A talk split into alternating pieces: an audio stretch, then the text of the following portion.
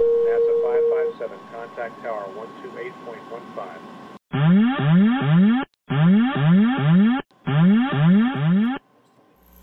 Caution, caution. Manual, fuel, manual, fuel. I'm John Golia. I'm Greg Fife. And I'm Todd Curtis. And we are the Flight Safety Detectives.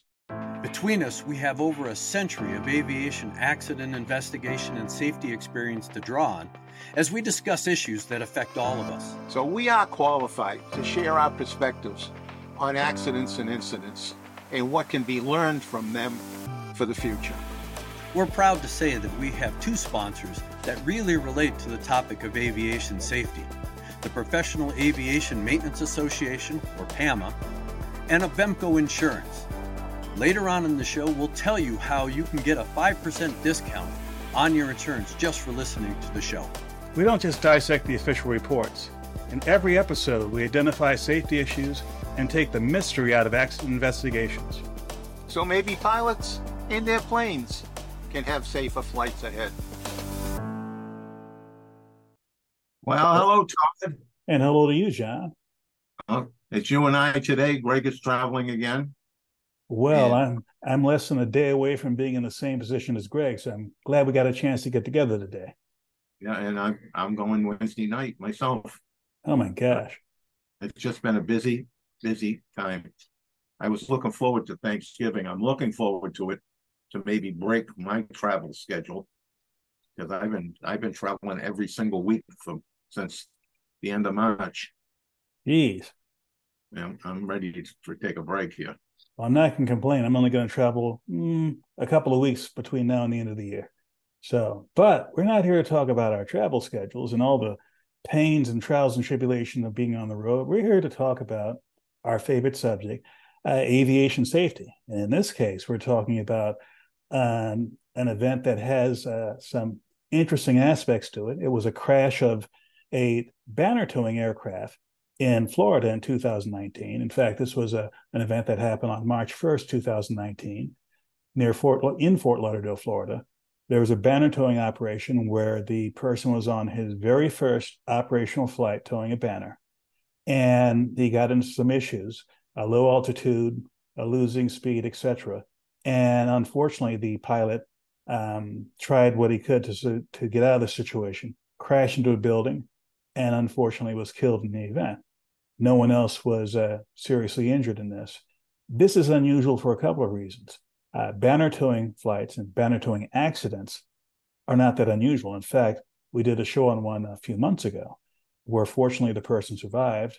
And this one was one where there's other things to learn from it. And uh, John, we had a little look at uh, the accident and the aircraft that was involved, and you had some comments about uh, the use of an aircraft like this for banner towing.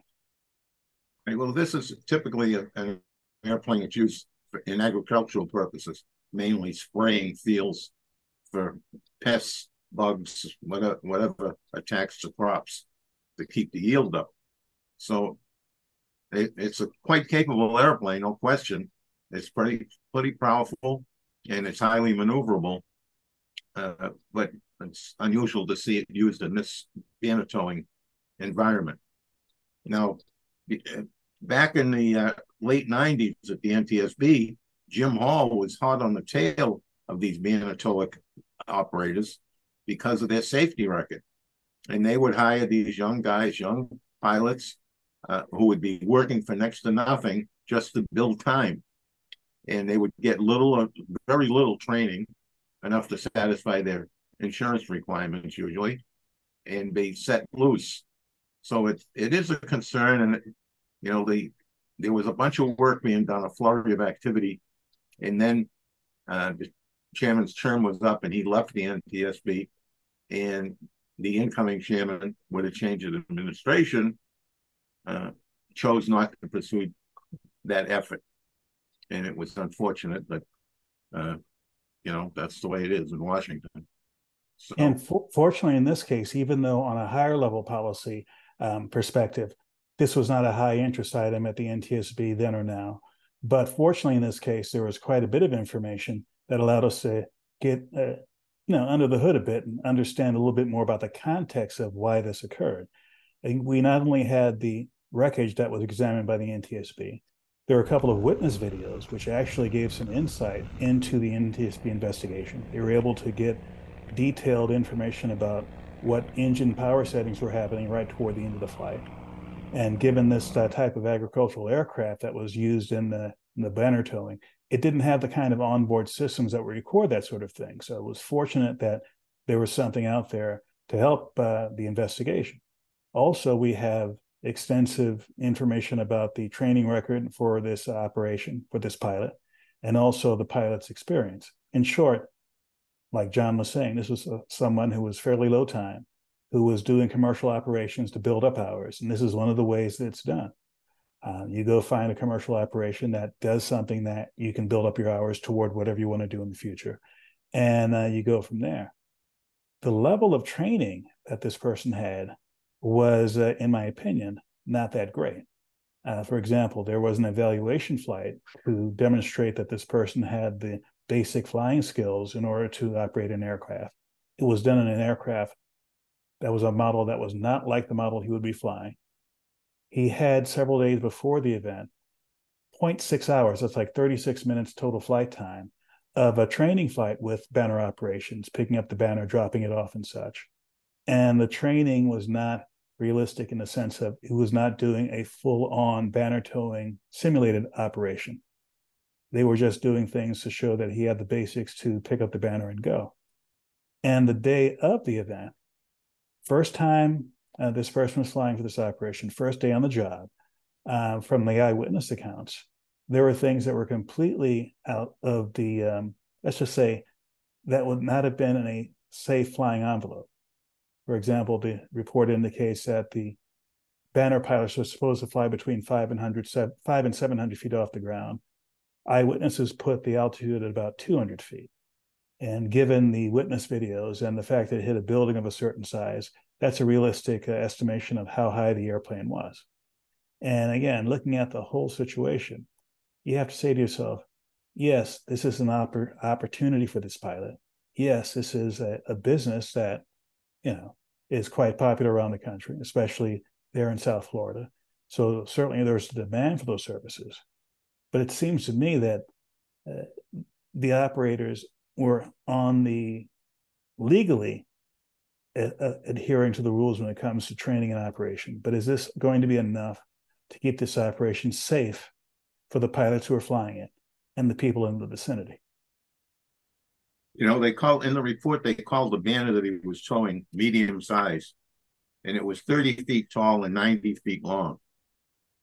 Uh, I don't know that I agree with that being medium size. That seems pretty large to me.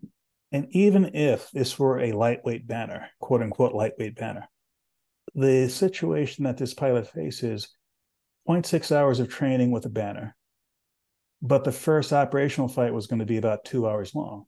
Now, I don't know the detailed differences between the operating characteristics and the handling characteristics of this aircraft with and without the banner. But this was a on-the-job training sort of situation. He did not, the, the, the accident pilot did not have a realistic training flight that would take him through all the maneuvers and all the patterns and the amount of time in the air that he would get in an operational flight he was getting it on day one. And we don't know exactly what transpired in the cockpit. There was no cockpit voice recorder.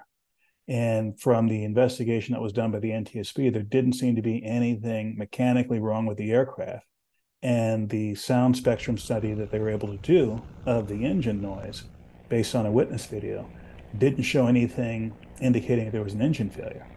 In my opinion, this was something where a lot of things were going on for this first time banner towing operation. And among other things, the altitude was uh, lower than the operator, the flying pilot expected. And he got himself into a situation where he couldn't get out of it. Yeah, it's obvious that that well, they, they the NTSB claims that the the on onshore winds blew him off course towards the buildings.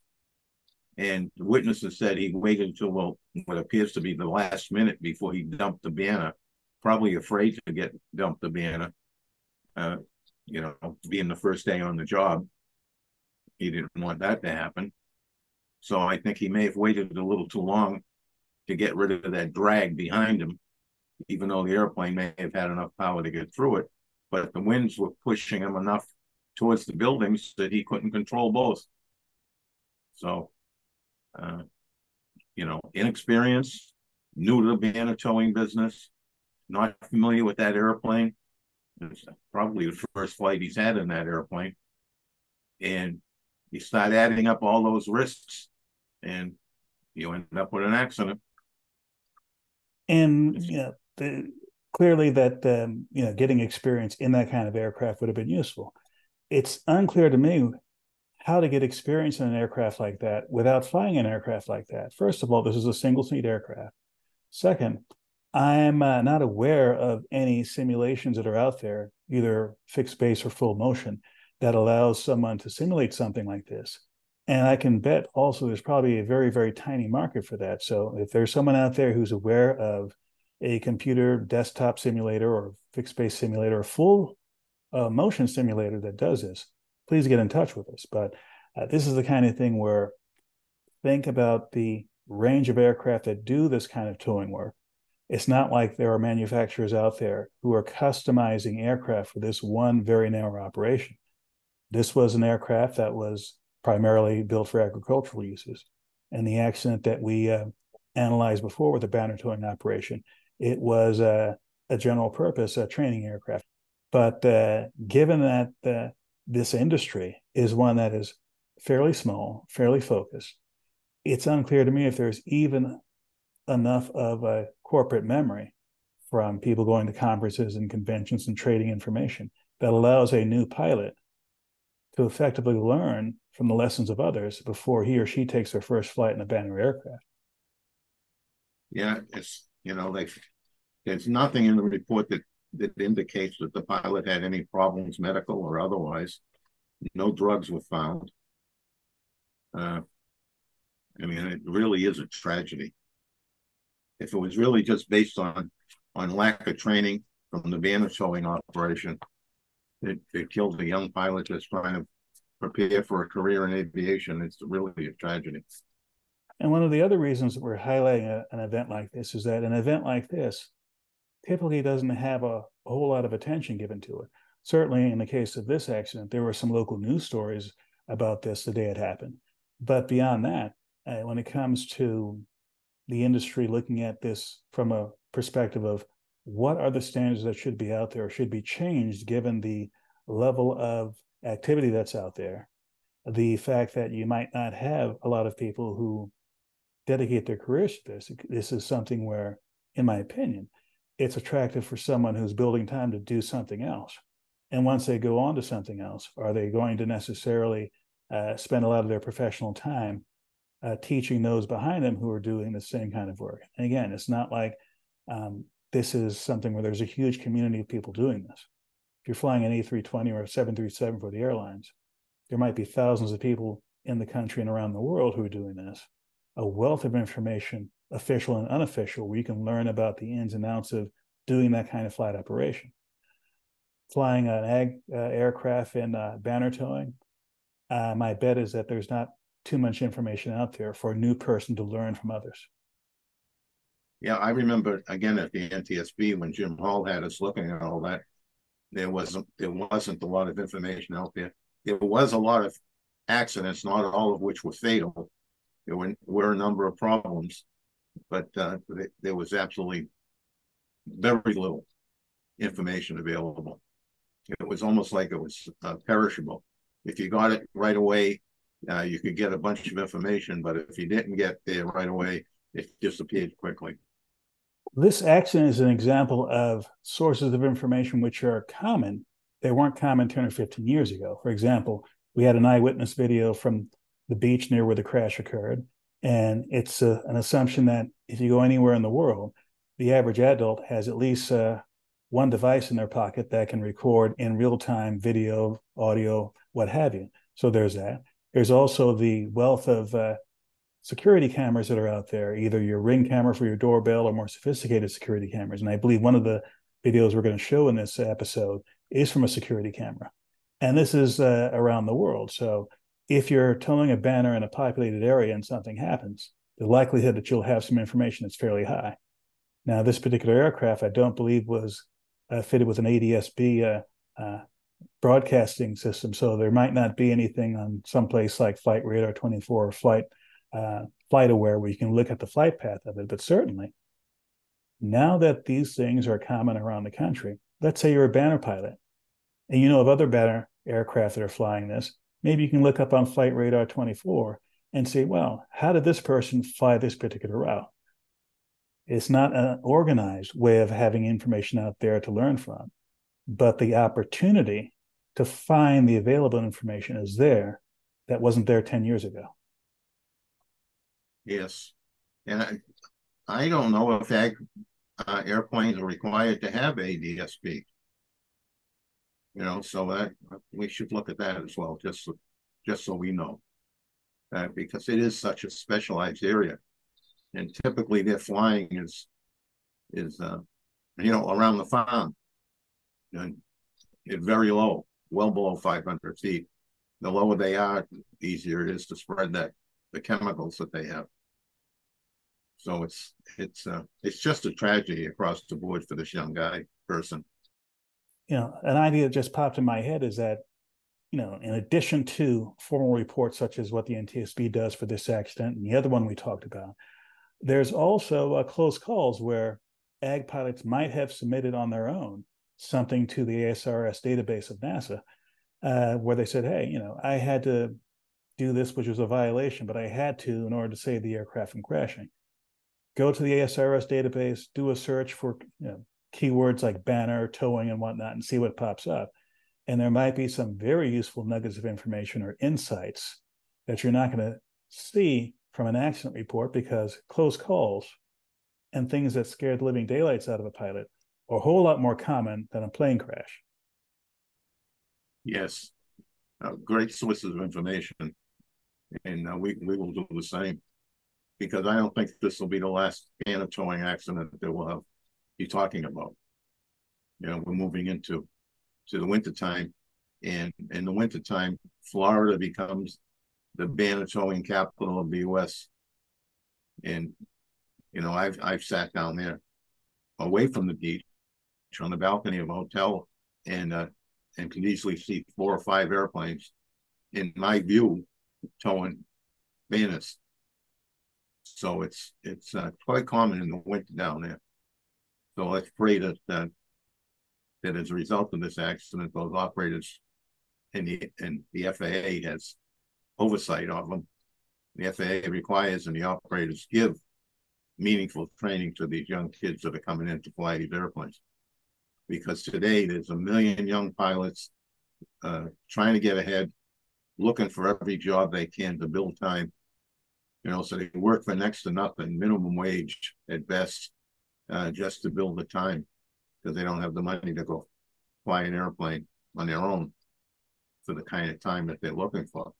And if you're towing banners, you can get five, seven hours a day towing banners, and that's uh, you know a, a way to build time pretty quickly, even though the the flying isn't particularly challenging most of the time you know, making circles in the sky. But, you know, that's not for us to say. What we want to say is that we want you to fly safely and we want you to pay attention to what's going on and we want the people that managing the operations to do the same.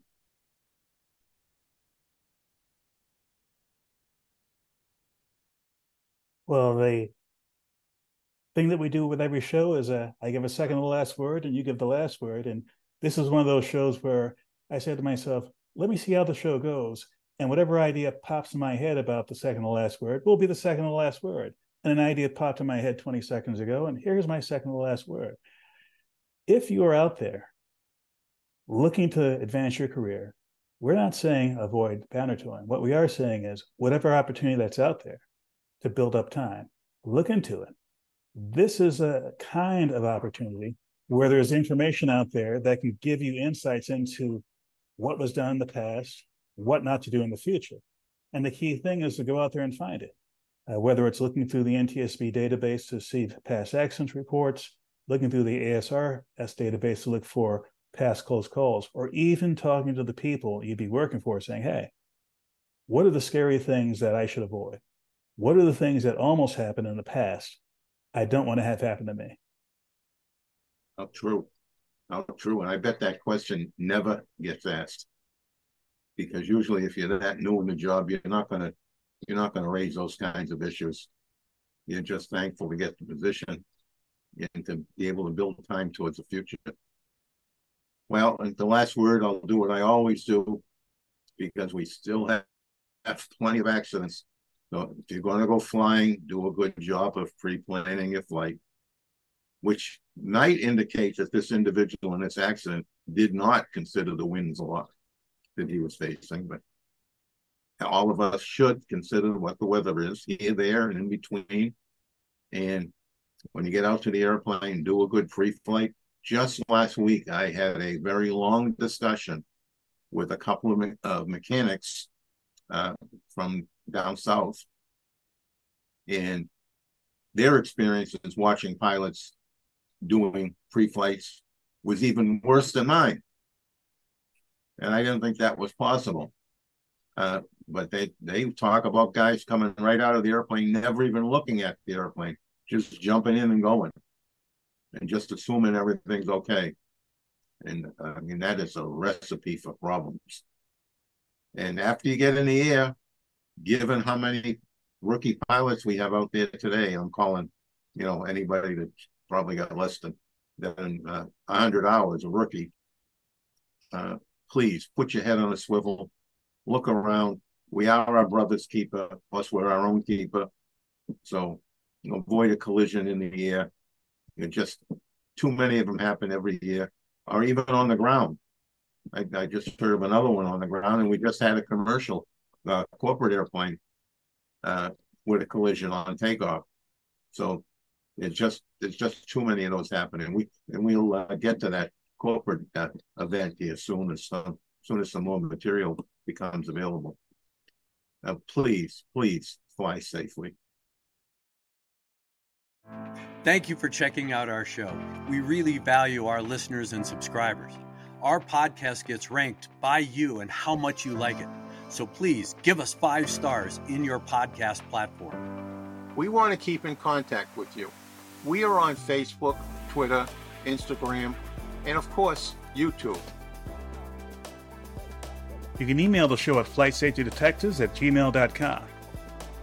By the way, if you're on YouTube, we're really working on growing the channel, and it helps if you all send in comments.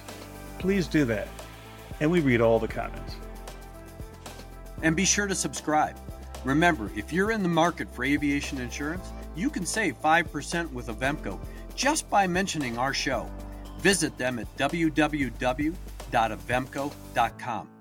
That's it for this episode of the Flight Safety Detective. Until the next episode, fly safe.